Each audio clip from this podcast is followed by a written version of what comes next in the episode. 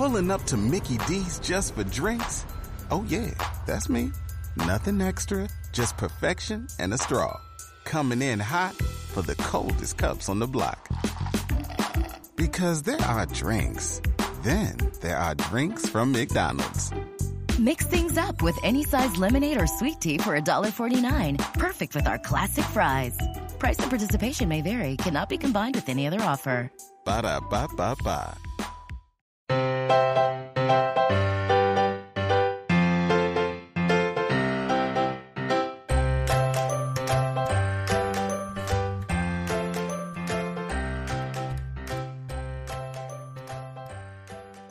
Hello, friends, and welcome to the Professional Book Nerds podcast presented by Overdrive. This is Joe. Hi. Hello.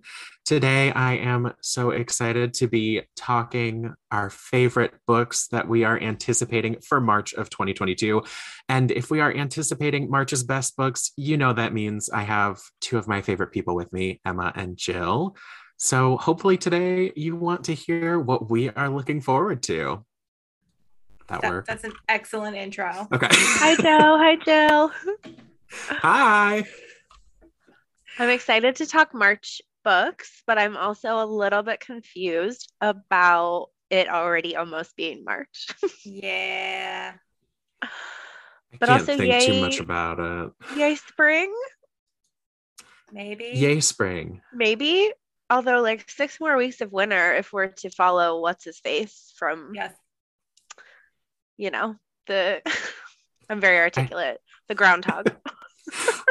I'd really like this cold to break because starting the day in single digits and not getting much warmer by the afternoon is really, really taking its toll. I would agree. It's extremely depressing. And so hopefully the arrival of March means the arrival of warmer temps and also a lot of good books. A lot of good books. So many good books. And Uh, if y'all, oh, go ahead.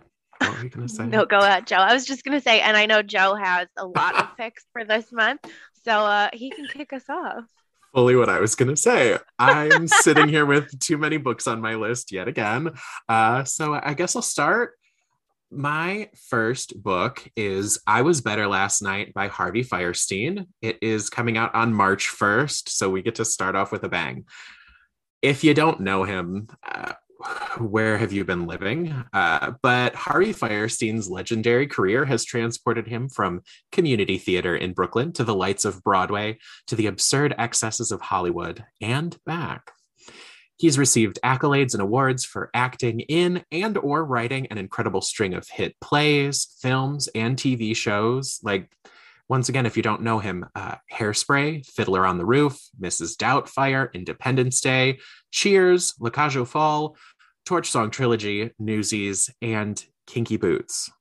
While he has never shied away from the spotlight, Mr. Fierstein says that even those closest to him have never heard most of the tales of personal struggles and conflict, of sex and romance, of his fabled career, revealed in these wildly entertaining pages. I Was Better Last Night bears the inner life of this eccentric, nonconforming child from his roots in 1952 Brooklyn to the experimental words of Andy Warhol and the theater of the ridiculous to the gay rights movement of the 70s and the tumultuous AIDS crisis of the 80s, through decades of addiction, despair, and ultimate triumph. Fierstein's candid recollections provide a rich window into downtown New York City life, gay culture, and the evolution of theater, of which he has been, of course, a defining figure, as well as moving as well as a moving account of his family's journey of acceptance. So it's it's wisdom, it's mistakes, it's stories, and it's all colorful, just like him. And uh, it, his voice is engaging. He's uh, funny. I mean, funny as all heck. Like, come on, we're all nodding our heads here on the Zoom. Uh, but it's it's also vulnerable. So I'm really excited for this to hit the shelves. Love me some Harvey. Me too. Uh, ugh. And that list, every everything he's done. I know. Was just a few things, was what I I was thinking when you were going through them. I was like, yep, if you don't know him from that, you know him from this, and this. Uh-huh. Like, if you don't know one of those, Yeah. As I was reading the list, I felt myself going, "When does this end?" okay, I'll go next. My first one is Four Aunties in a Wedding by Jesse Q Sutanto. I okay. I loved the first book, um, Dial A for Aunties, and so I'm super excited for this one, which is a sequel. Um, so Meddy Chan has been to countless weddings, but she never imagined how her own would turn out. Now the day has arrived, and she can't wait to marry her college sweetheart Nathan. Okay, I guess that's sort of a spoiler for the first book, but whatever. Okay, so instead of having Ma and the aunts cater her wedding, Betty wants them to enjoy the day as guests. As a compromise, they find the perfect wedding vendors, a Chinese Indonesian family run company just like theirs. Betty is hesitant at first, but she hits it off right away with the wedding photographer, Stephanie, who reminds Meddy of herself, down to the unfortunately misspelled name.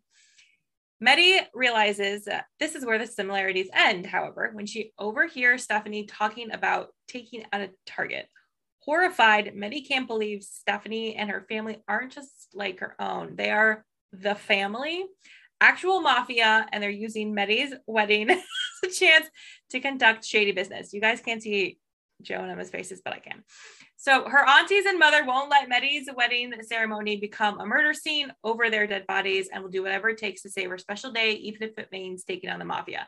So for those who are familiar with um, uh, Dial A for Aunties, this like Je- Jesse's books sort of are like combination rom coms with like a sort of a mystery type thing attached to it, um, or there's something that like needs to be figured out.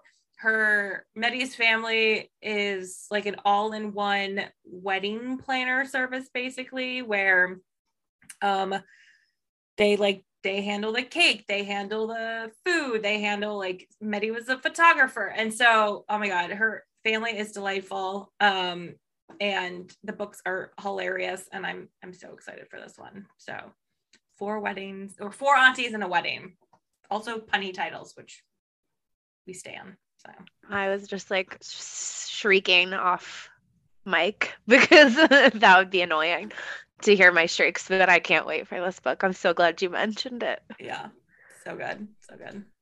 That uh, can take us right into my pick. Uh, my first pick for March uh, is In a New York Minute by Kate Spencer. This book comes out March 15th and it follows Franny Doyle, who's having the actual worst day ever.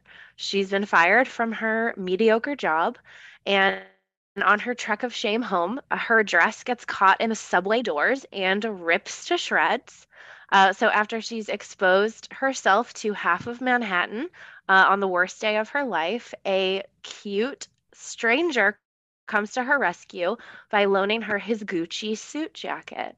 Um, it's important that I mention that it's a Gucci suit jacket so you can get a sense for what type of hunky subway man we're talking about. Could this be the perfect like New York meet cute? Probably not, because this dashing man, Hayes Montgomery III, can't get away from her fast enough on the train. To top it all off, their meet cute was filmed and the clip goes viral. All of New York is rooting for the hashtag subway cuties to make it work. Luckily, Franny doesn't have to see this man ever again after their awkward first encounter, such that New York is a small island and they keep bumping into each other. Um, imagine their surprise when they find out that they like spending time together. This is a really cute and charming romance, and it's a love letter to New York. And my goodness, all the things. Plus, like, what a name, Hayes Montgomery the Third. That is a, you know, like that. A dashing man. yeah, yeah. Like the name and the Gucci. Like that's all I need to know. Like I know. Hayes. Yep, you're on on the list. Um, so yeah, that's in a New York minute by Kate Spencer. And again, like it's a cute love letter um, to New York and a charming little romance story. So I'm really looking forward to that book out March 15th.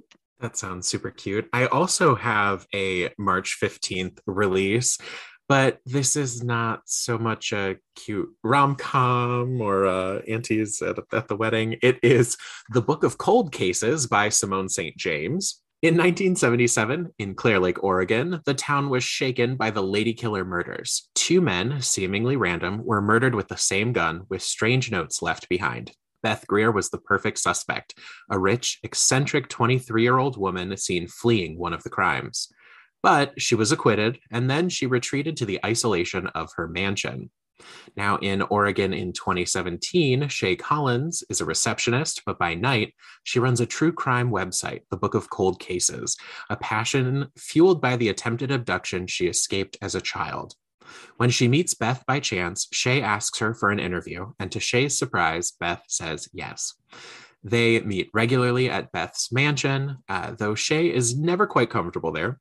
Items seem to move when she's not looking, and she could swear she's seen a girl in the outside window. The allure of learning the truth about the case from the smart, charming Beth is too much to resist, but even as they grow closer, Shay senses something isn't right.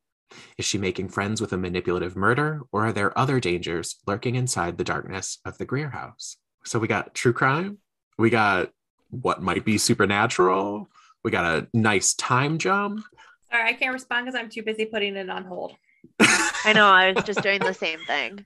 That's how I know I've picked a good one. When I look up at the screen, no one is looking at me because they are was too busy looking it up and adding it. sign, sign in, and check out. Yep, pretty much. Pretty much. The cover's a vibe, The which I'm cover going to is mention a vibe. every time.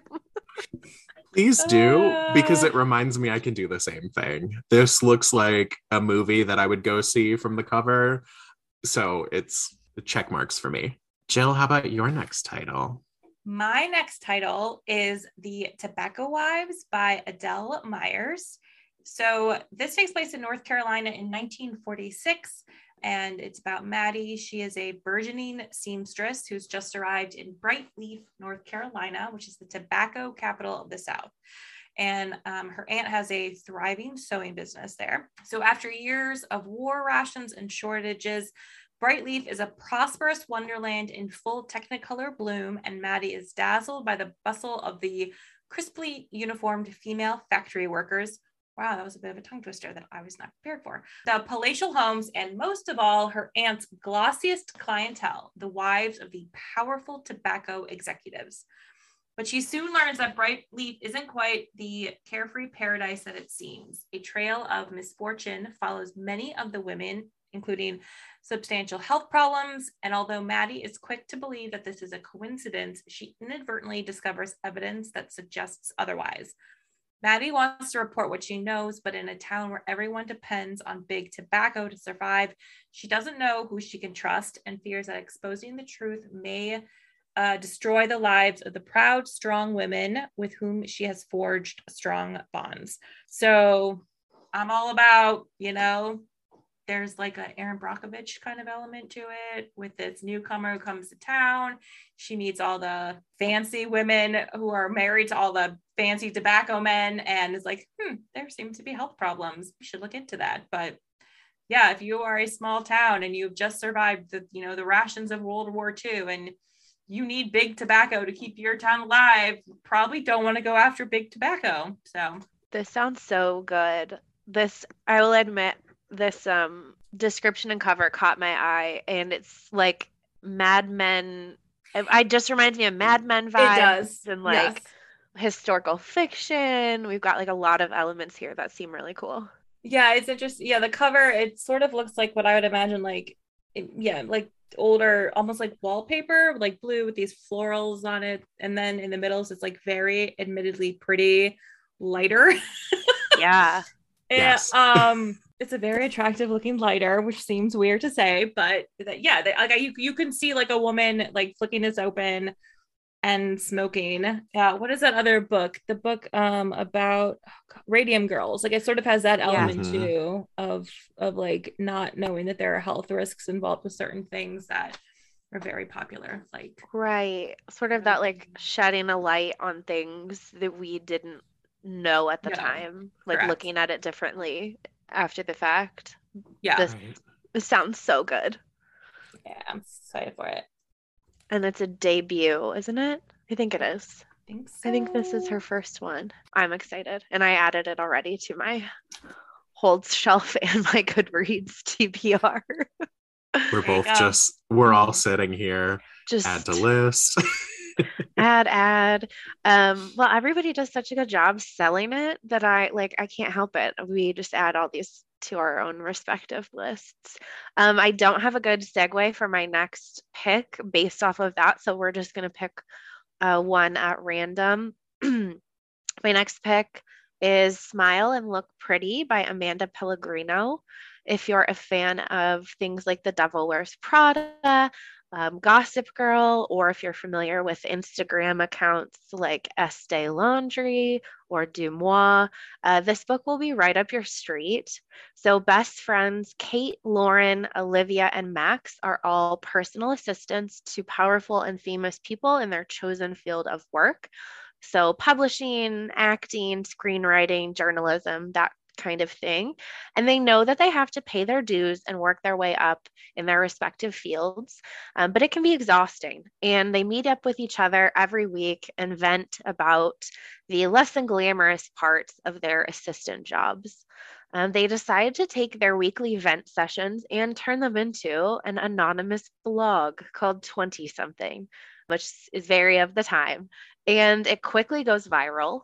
They end up getting more submissions than they can handle from people in similar spots, but then also submissions that include really serious allegations. And the group of friends suddenly kind of has to decide how they're going to contend with the consequences of starting something so big and the possibility that their identities could be revealed if they choose to speak out. So, this book sounds like a the perfect mix. We have, you know, drama, we have intrigue, some snarky little, you know, blog vent sessions going on. I mean, any mention to Gossip Girl for me is one that gets me. Aging myself there again, like Gossip Girl era was peak. So I really can't wait for this book. It's called Smile and Look Pretty, and this is out March 8th. If you didn't get me with The Devil Wears Prada, you definitely got me with Gossip Girl. Yep. like we can talk about that later. Not the reboot. The original. Not the reboot. Original only. The original Gossip house. Girl. Yeah, I'm all about like any like anonymous people submitting things and mm. getting posted widely yeah, I'm all about those sorts of things. Exactly. It's a really interesting platform, or like a really interesting medium to getting the word out. And I think mm-hmm. we've seen yeah. a lot of that.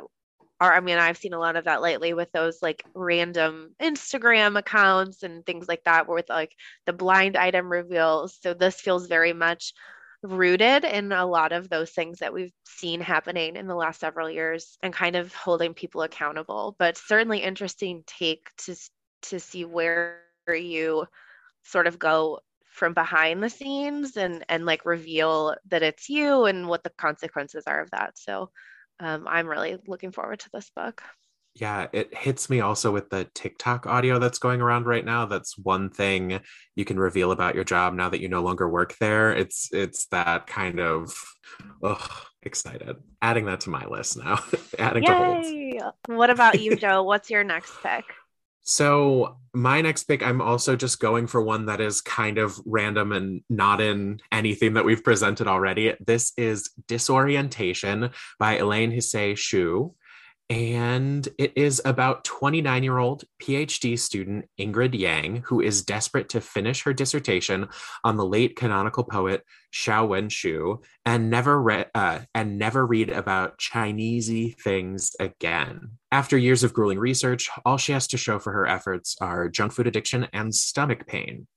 When she accidentally stumbles upon a curious note in the shoe archives one afternoon, she convinces herself that it's her ticket out of academic hell. But Ingrid's in much deeper than she thinks. Her clumsy exploits to unravel the note's message lead to an explosive discovery, upending not only her sheltered life within academia, but her entire world beyond it. With her trusty friend Eunice Kim by her side and her rival Vivian Vo hot on her tail, together they set off on a roller coaster of mishaps and adventures from book burnings and over the counter drug hallucinations to hot button protests and Yellow Peril 2.0 propaganda. In the aftermath, nothing looks the same to Ingrid anymore, including her gentle and doting fiance, Stephen Green. When he embarks on a book tour with the super kawaii Japanese author he's translated, doubts and insecurities creep in for the very first time. As the events Ingrid instigated keep spiraling, she'll have to confront her sticky relationship to white men and white institutions and most of all, her relationship with herself. So, just a, a different one to throw in there, a different from my usual recommendations. Sounds really good, though. The cover is what drew me in. I'll say it this time, Emma.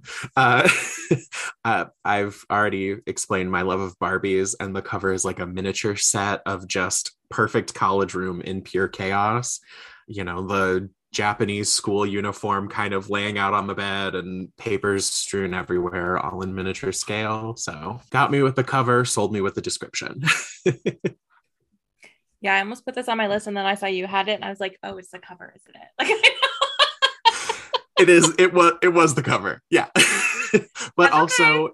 I have too many books. You can always take something off my list. not gonna do that. Okay, so my next one is All My Rage by Sabaa Tahir. I think that's how you pronounce that.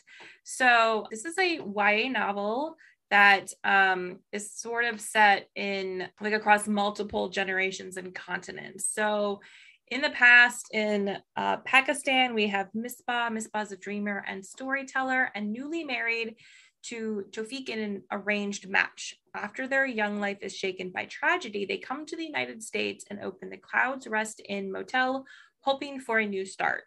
So, in the present, now in Juniper, California, we have uh, Salahudin and Noor, and they are more than best friends, they are family. Growing up as outcasts in the small desert town of Juniper, California, they understand each other the way no one else does. Until the fight, which destroys their bond with the swift fury of a star exploding. Yeah, I've had those before with friends, like especially at like a young age, and you're just like, never gonna be friends with you ever again, and don't always remember what happened. Anyway, so now Sal um, scrambles to run the family motel as his mother Misbah's health fails and his grieving father loses himself to alcoholism. Noor, meanwhile, walks a harrowing tightrope, working at her wrathful uncle's liquor store while hiding the fact that she's applying to college so she can escape him and Juniper forever. When Sal's attempts to save the motel spiral out of control, he and Noor must ask themselves what friendship is worth and what it takes to defeat the monsters in their pasts and the ones in their midst. Got family, we got friendships. I'm all about stories that, again, sort of like start with one generation and you sort of see the after effects down the road and and sort of what comes of that. Um, so that is All My Rage by Sabaa Tahir. I'm so excited you had this on your list. I I took it off mine because I saw someone else is going to talk about it, but I um, shout out to our coworker Jane. She read an advanced reader copy of this a while ago and said it was one of the best books she's read, and everyone needed to read it. And so it's admittedly been on my to read list for a while, but I haven't been in the right emotional mood to go there. But this looks like it would pack a punch. I Yeah. can't rate I can't wait to read it, but I'm not ready. Yeah. Yeah. but I love an inter like intergenerational story. So yes. this is definitely Same. high up on the list. And I can go into my next pick. I've already lost track of which order we're going in because It, it's it's you. it's me. It's me. Okay. Uh, I can talk about my next pick. It's an exciting day. I'm a little bit all over the board. My next pick is The Golden Couple by Greer Hendricks and Sarah Pekkanen. I think I've said that right, hopefully. This admittedly is uh like a lots of twists and turns thrillery book um so i really only have two speeds of reading as i'm sure people will come to find out it's romance or thriller um, and then there's other random stuff in between um, but those are my two modes. And so this one firmly falls into that twisty turny thriller vibe. But the golden couple follows marissa and matthew. They seem to have it all. You can't see i'm doing air quotes but i'm doing air quotes. And that's where the book description hooked me. Like you just you don't have to say more. These they seem to have it all. Mm, i know there's a but because there's no, no perfect family and the these people marissa and matthew are certainly not it. So they're the golden couple. Everything seems perfect until marissa is unfaithful. And in her desperation to repair what is broken and help fix their marriage, she calls upon Avery Chambers to help. Avery is a therapist who lost her professional license due to her controversial methods, um, but she still counsels couples in crisis through some unorthodox means. So, will Avery be able to help the couple fix their marriage, or does her presence merely cause more drama and add more secrets to the mix? So, lots of twists and turns in this secret heavy thriller. There's also a little bit of an element where Avery does like some sleuthing into Marissa's life and into Matt's life to try to like meddle and get to the bottom of, you know, the issue and learn all of her clients' secrets to help, you know, repair what is broken. But we know that there's going to be way more to that than meets the eye. And I think this has already been optioned for a film. So definitely lots of twists and turns. And I love like a marriage thriller, you know, where you have to question, you know, everyone's motivations and what secrets, you know, are between these people that you assumedly know the best. But this book comes out March 3rd, and I'm pumped. It sounds fantastic. And I would not be surprised if it was already auctioned for a film because I can I can see it. I, I can see the drama and I'm here for it. Yeah. Um, do you know whose perspective it's told from? This is just my own curiosity. Do I have... don't. I don't. Okay. I haven't read this yet, but I'm pumped too. And I would actually be intrigued to see what the um what the setup of this is and who it's told from because I think right. depending on the perspective I could see this story going a, a few different ways. Absolutely. That was where my brain went. How are they going to journey us? exactly. But I can also, like, this plot I can picture as, you know, a movie or something or a TV show with all the different twists and turns. It's very reminiscent to me of like um, Behind Closed Doors, B.A. Paris, girl, even mm-hmm. like a little bit Girl on the Train fully Paula girl on the train vibes of where you're just i mean all of these marriagey thrillers i'm a big fan of new new genre unlocked to my list that i oh. didn't know i liked oh, marriagey thrillers so absolutely oh, yeah. i could tell you we could have a whole i think we probably did have a whole episode back in the it's day been a while so we could probably bring it back because there's been a lot more uh-oh a new episode more. alert basically anything by B.A. Paris yeah okay or behind Alice closed Feeney. doors or Alice Feeney. Yeah, but behind closed doors is so good, so good. Um, mm. yeah. Oh, that oh, that book like that kept my like heart rate up the whole time I was reading it. And I, yes, uh, like I and I also very poorly read it like right before I got married. yeah, like, I would not recommend no. that. Don't do that. So I wouldn't. Don't I wouldn't that. recommend you read these marriage thrillers. You know, if you're planning a wedding, but if you're not, we can recommend some very stressful ones for you. Sure can. Sure Can't can. wait. Uh, well, I guess I'll give you my next title. And this is When We Were Birds by Ayanna Lloyd Banwo. And this one will be out on March 15th. In the old house on a hill where the city meets the rainforest, Yejide's mother is dying. She's leaving behind a legacy that now passes to Yejide. One St. Bernard woman in every generation has the power to shepherd the city's souls into the afterlife. But after years of suffering, her mother's neglect, and bitterness, Yejide is looking for a way out. Raised in the countryside by a devout Rastafarian mother, Darwin has always abided by the religious commandment to not interact with death. He has never been to a funeral, much less seen a dead body. But when the only job he can find is grave digging, he must betray the life his mother built for him in order to provide for them both. Newly shorn of his dreadlocks and his past and determined to prove himself, Darwin finds himself adrift in the city, electric with possibility and danger.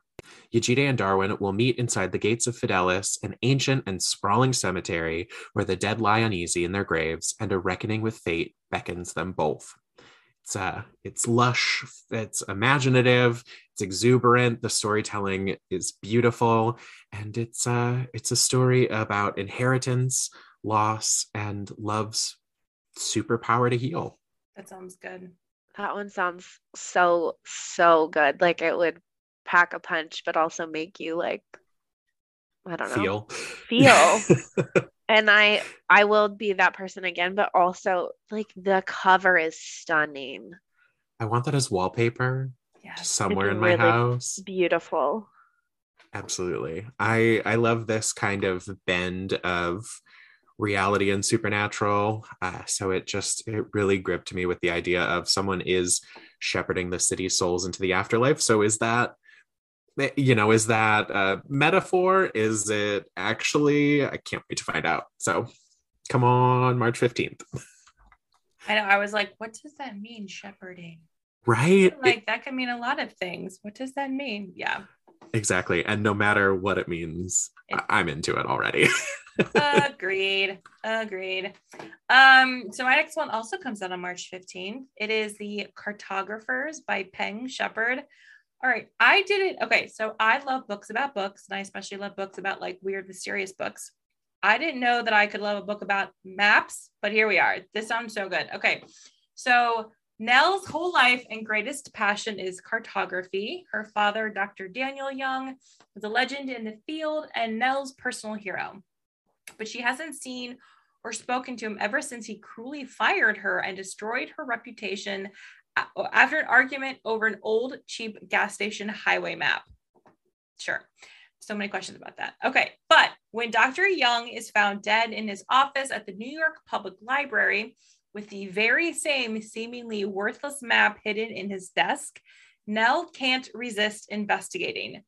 To her surprise, she soon discovers that the map is incredibly valuable and also exceedingly rare. In fact, she may now have the only copy left in existence because a mysterious collector has been hunting down and destroying every last one, along with anyone who gets in the way. but why?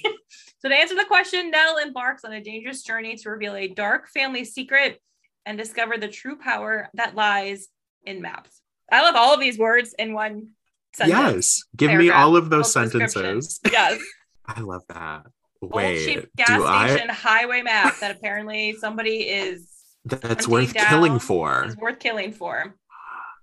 I love that like idea though when you like just like that family history of like there's more to this we need to like keep it going or like continue on you know what my father was investigating or whatever plus you mentioned New York Public Library there's history it sounds like there might be some like magically elements who knows know, like who knows? I don't know. That's what I'm saying. It sounds so good. So So into no. that. yeah, it's the cart- cartographers. I'm Hmm. excited I added that to my list while you were speaking as well Same. that one made its way to the top, though, I think.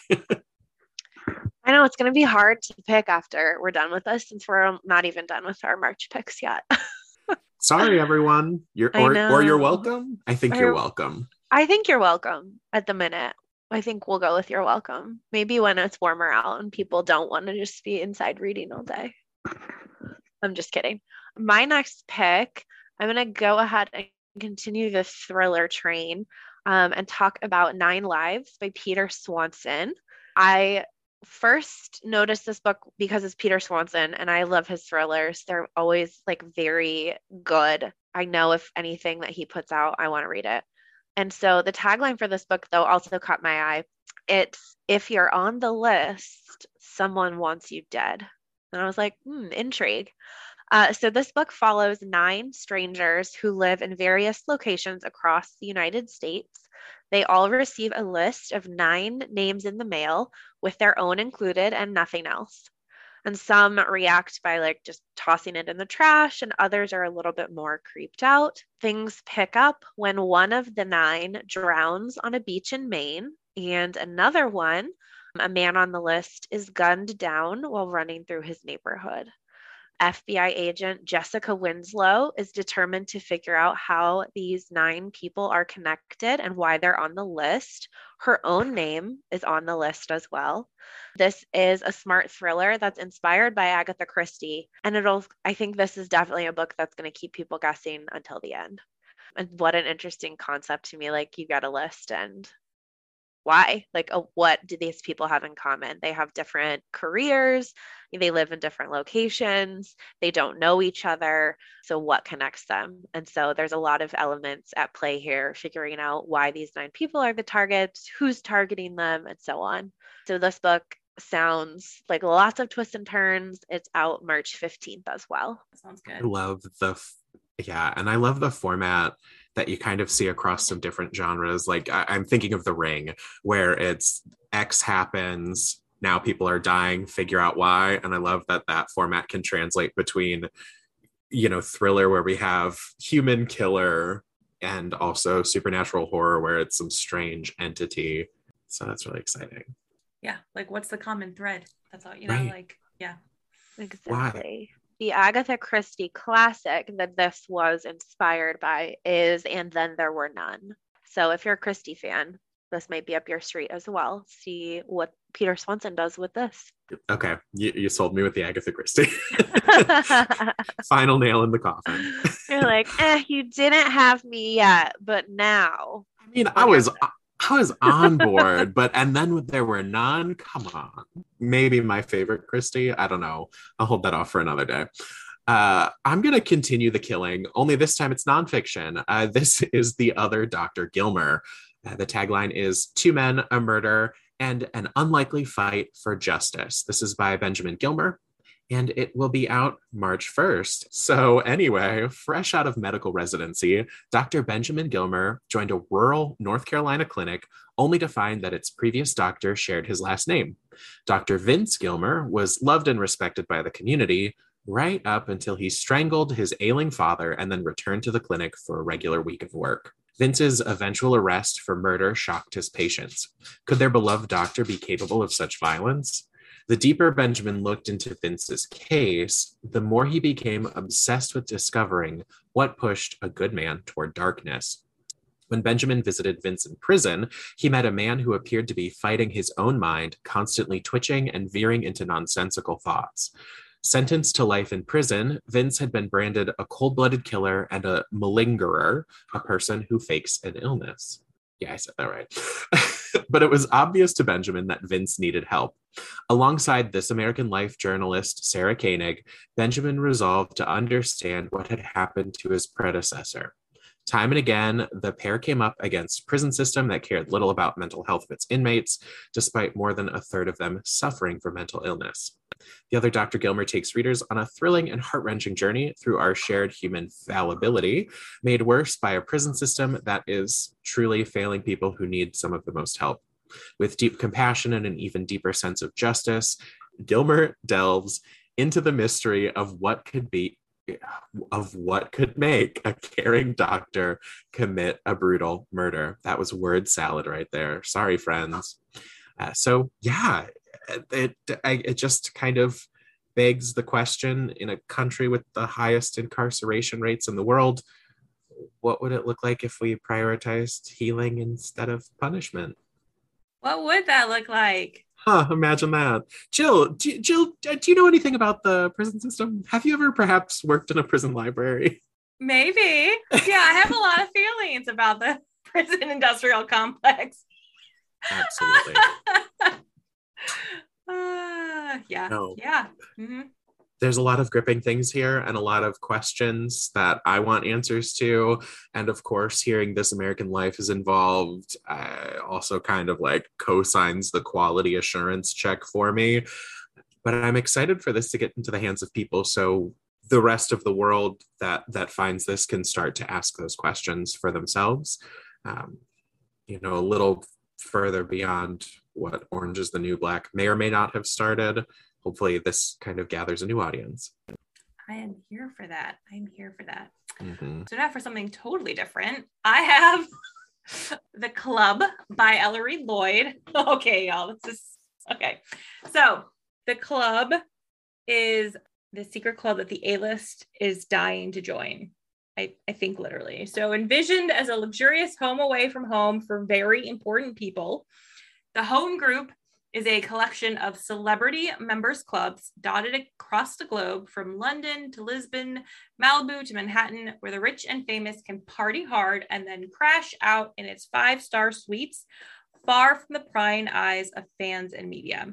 The most spectacular and exclusive of all is Island Home, a sprawling, closely guarded complex of faux rustic guest cabins, spas, bars, and restaurants just off the English coast. To mark its home, uh, to mark its opening, Home's mercurial CEO Ned Groom and his team have planned a glamorous three-day launch party, easily the most coveted A-list invite of the year. But behind the scenes, tensions are at a breaking point. Years behind schedule and vastly over budget, the project has stretched a long serving and long suffering team to their limits. There's Ned's trusted PA, who has over decades maneuvered her way from coat check girl to Home's inner circle. Ned's younger brother, who has sacrificed his marriage and morals to be Ted's right hand man. The head of membership, keeping the world's most spoiled and jaded individuals entertained using any means necessary the head of housekeeping who plays silent witness to the de- guests' very worst excesses. All of them have something to hide, and that's before the beautiful people with their own ugly secrets even set foot on the island.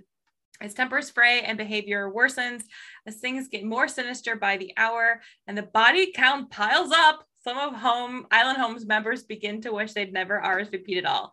Okay, there is so much to love with this first. This also sounds like another very much like Agatha Christie and then there were none kind of thing, but with like, but also like an upstairs downstairs sort of thing happening with like rich celebrities and then the employees. The whole like years behind schedule and vastly over budget.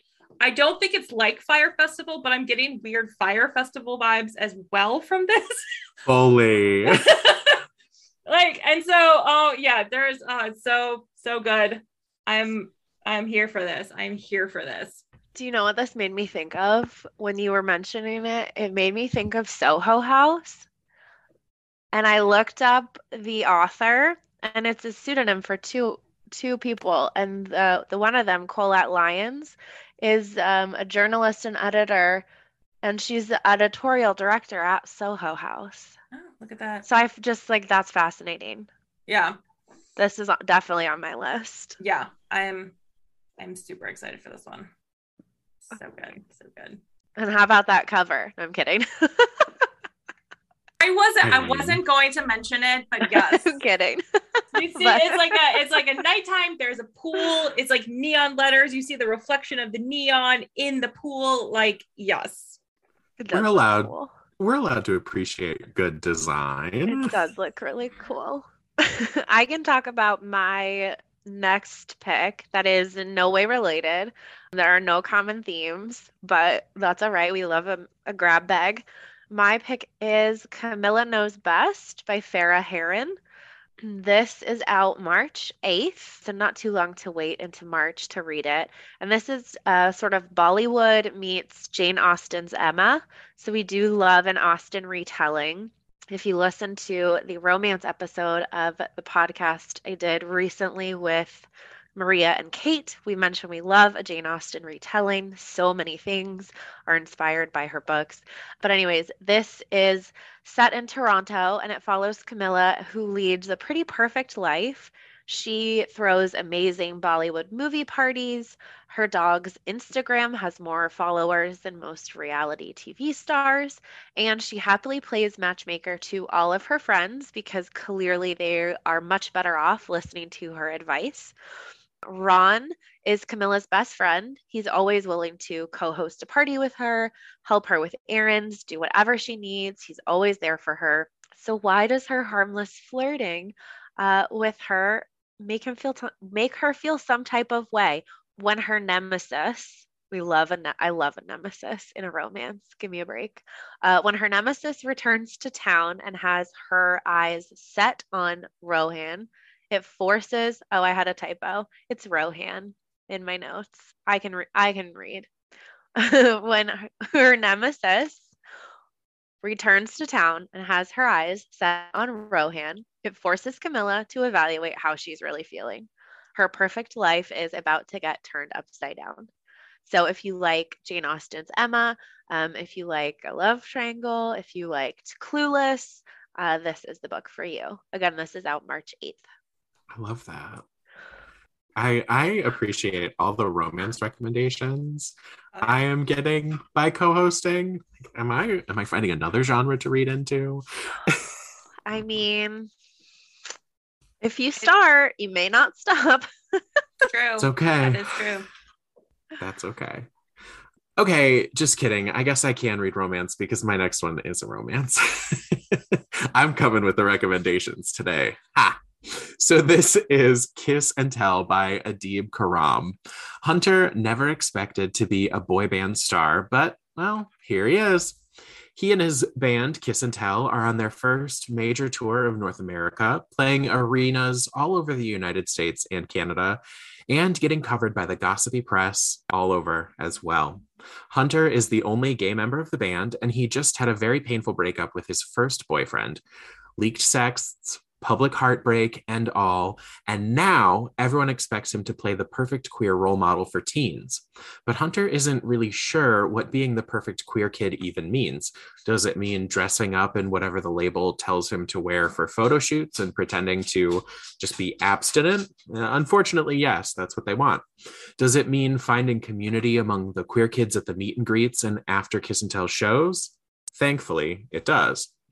Does it include a new relationship with Kyvan, the drummer for the band opening for them on tour? He sure hopes so.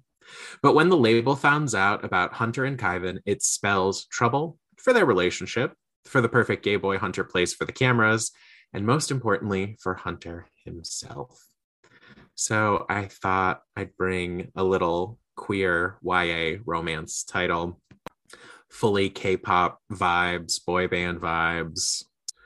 And yeah, I figured I'd shock everyone with me recommending a romance. It This started pick already. Joe. doesn't shock me though. I know. I know. no. this sounds so good. It was on my list. Kirkus calls it an absolute bop. And I thought that was a really good way to describe it. Okay, Kirkus. We love the bop of equivalent of a YA novel. Yeah. I do. I love I a love bop. calling yeah, I love calling a book a bop. So uh, my next one is The Last Confessions of Sylvia P. by Lee Kravetz. So this is a reimagining of um, Sylvia Plath and the creation of her semi-autobiographical novel, The Bell Jar. For full transparency, I got a big old bell jar tattoo on me with like a big, so big fan, big fan over here. Um, so this is told through three distinct fictional personas or um, perspectives. It is the psychiatrist, Sylvia Plath psychiatrist, a rival poet who is named um, Boston Rhodes in the book. It is believed like it's it's Anne Sexton, and then an antiquities dealer later on. And so Esty is a seasoned curator for a small Massachusetts auction house, and she apparently finds an original manuscript of the bell jar written by hand in her journals 55 years earlier. Vetting the document, Esty will discover she's connected to Plath's legacy in an unexpected way. Then there's Plath psychiatrist, Dr. Ruth Barnhouse, who treats Plath during the dark days she spends at McLean Hospital following a suicide attempt and eventually helps set the talented poet and writer on a path toward literary greatness.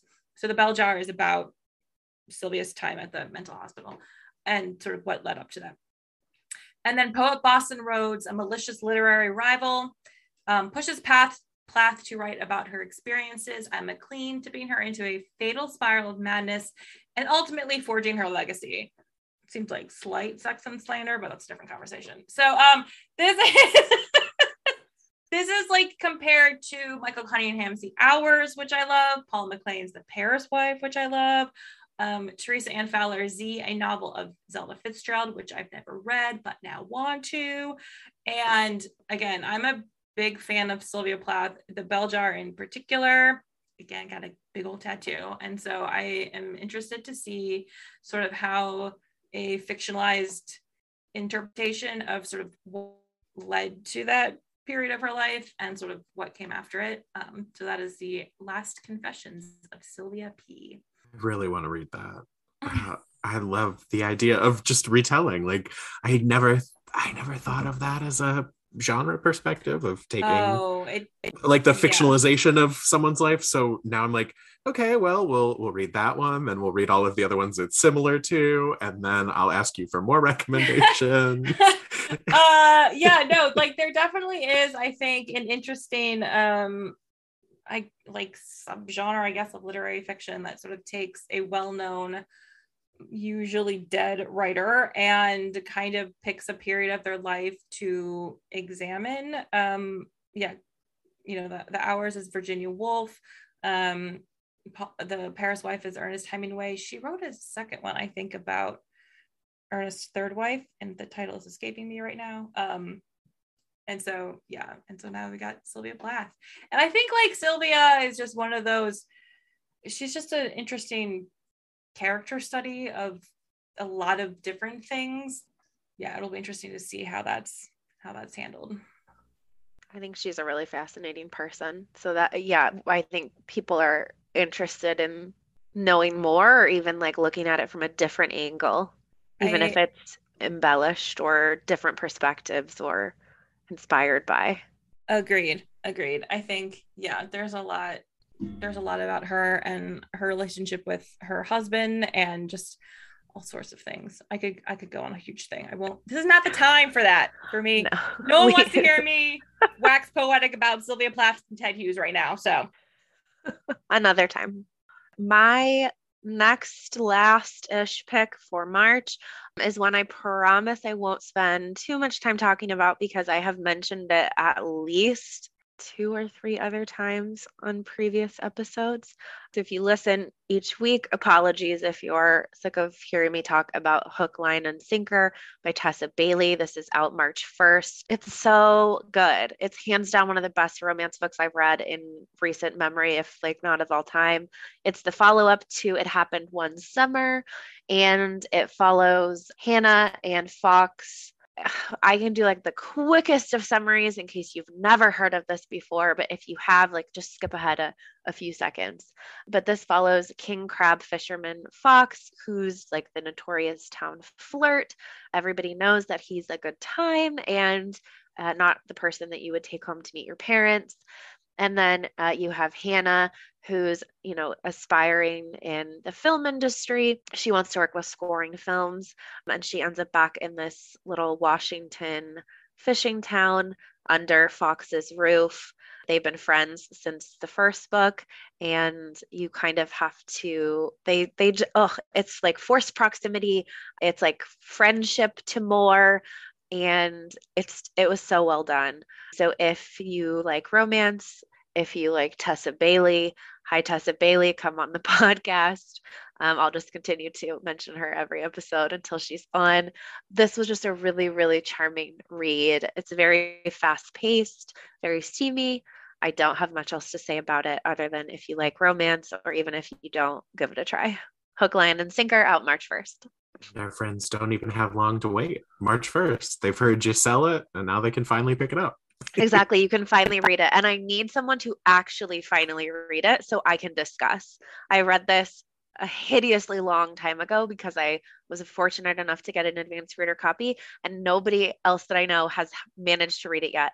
So if you read it, send us a note, send us an email, ping us on Instagram, do something. If you read Hook, Line, and Sinker, I'm dying to talk about it with people.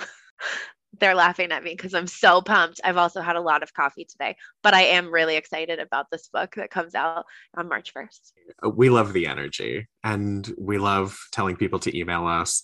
Uh, I didn't mention it at the beginning, but of course, if you want to email Emma and talk about this book, professionalbooknerds at overdrive.com, just put in the subject line.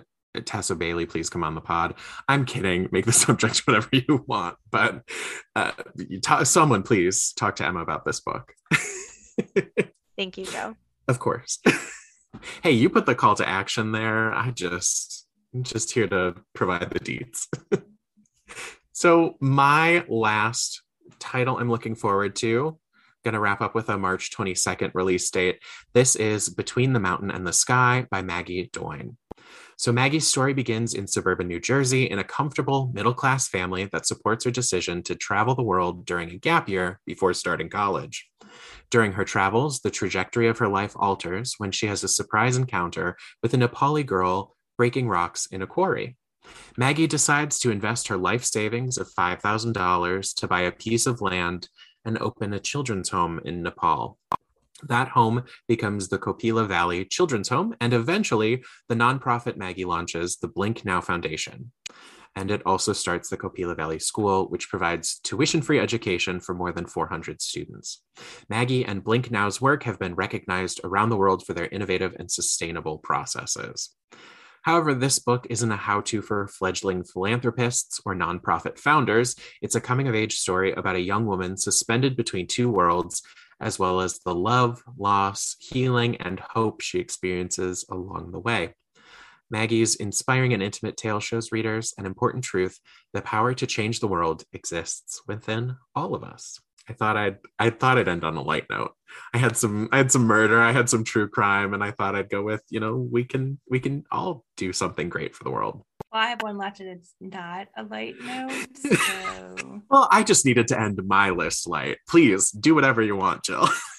Okay, so my last one is The Book of Living Secrets by Madeline Roux. This cover, okay, it is like full on gothic romance. We got skulls, we got an octopus, we got a book, there are anchors, there's flowers, there is a moon in two different phases, there's an Ouija planchette. Like there's there is there is so many things happening here. So this is about best friends Adele and Connie and no matter how different they are, they've always had in common their love of a well known Gothic romance novel called Moira.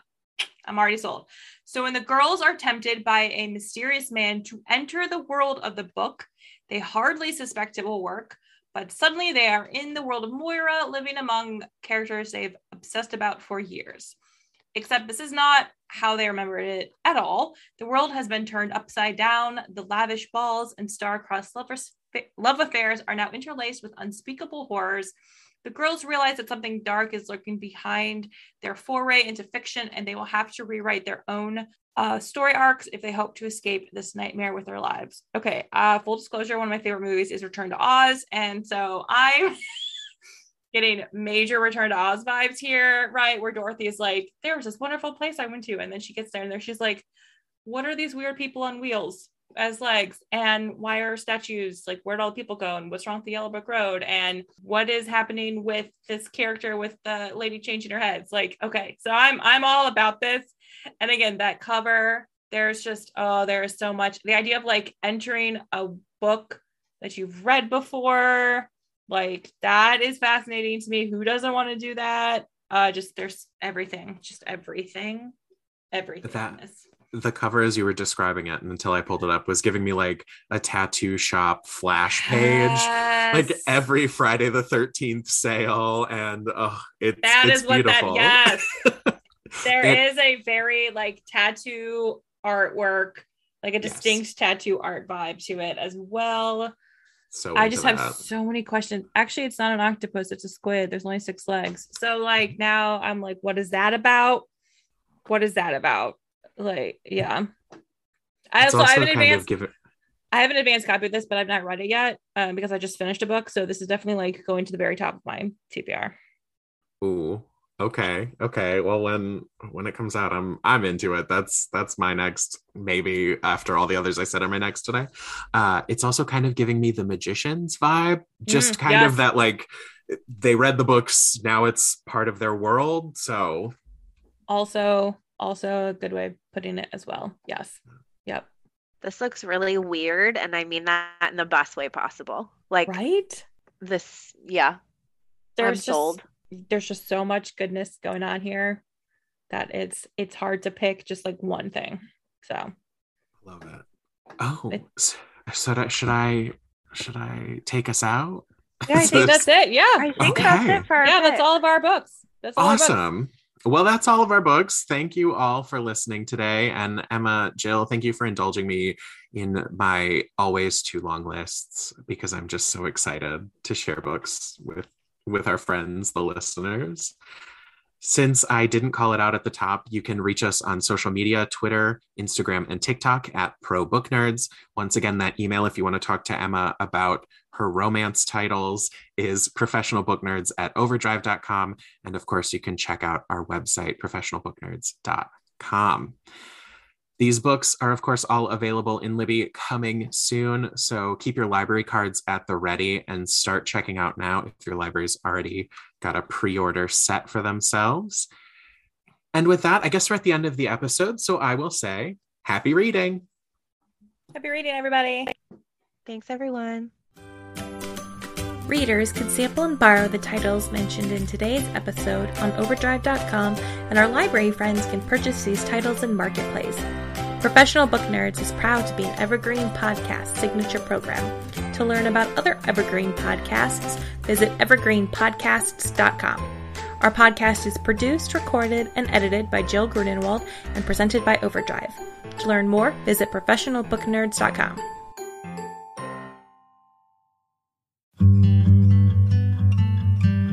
I'm Anne Marie Kelly. Wild Precious Life is a podcast about dreaming big digging in and connecting across distance, division, and loss. In each episode, I talk with prize winning writers, musicians, and wanderers who remind all of us how we can make the most of the time we have. So meet me here. Let's walk and talk and dream and discover what it means to be wild, precious, and brave.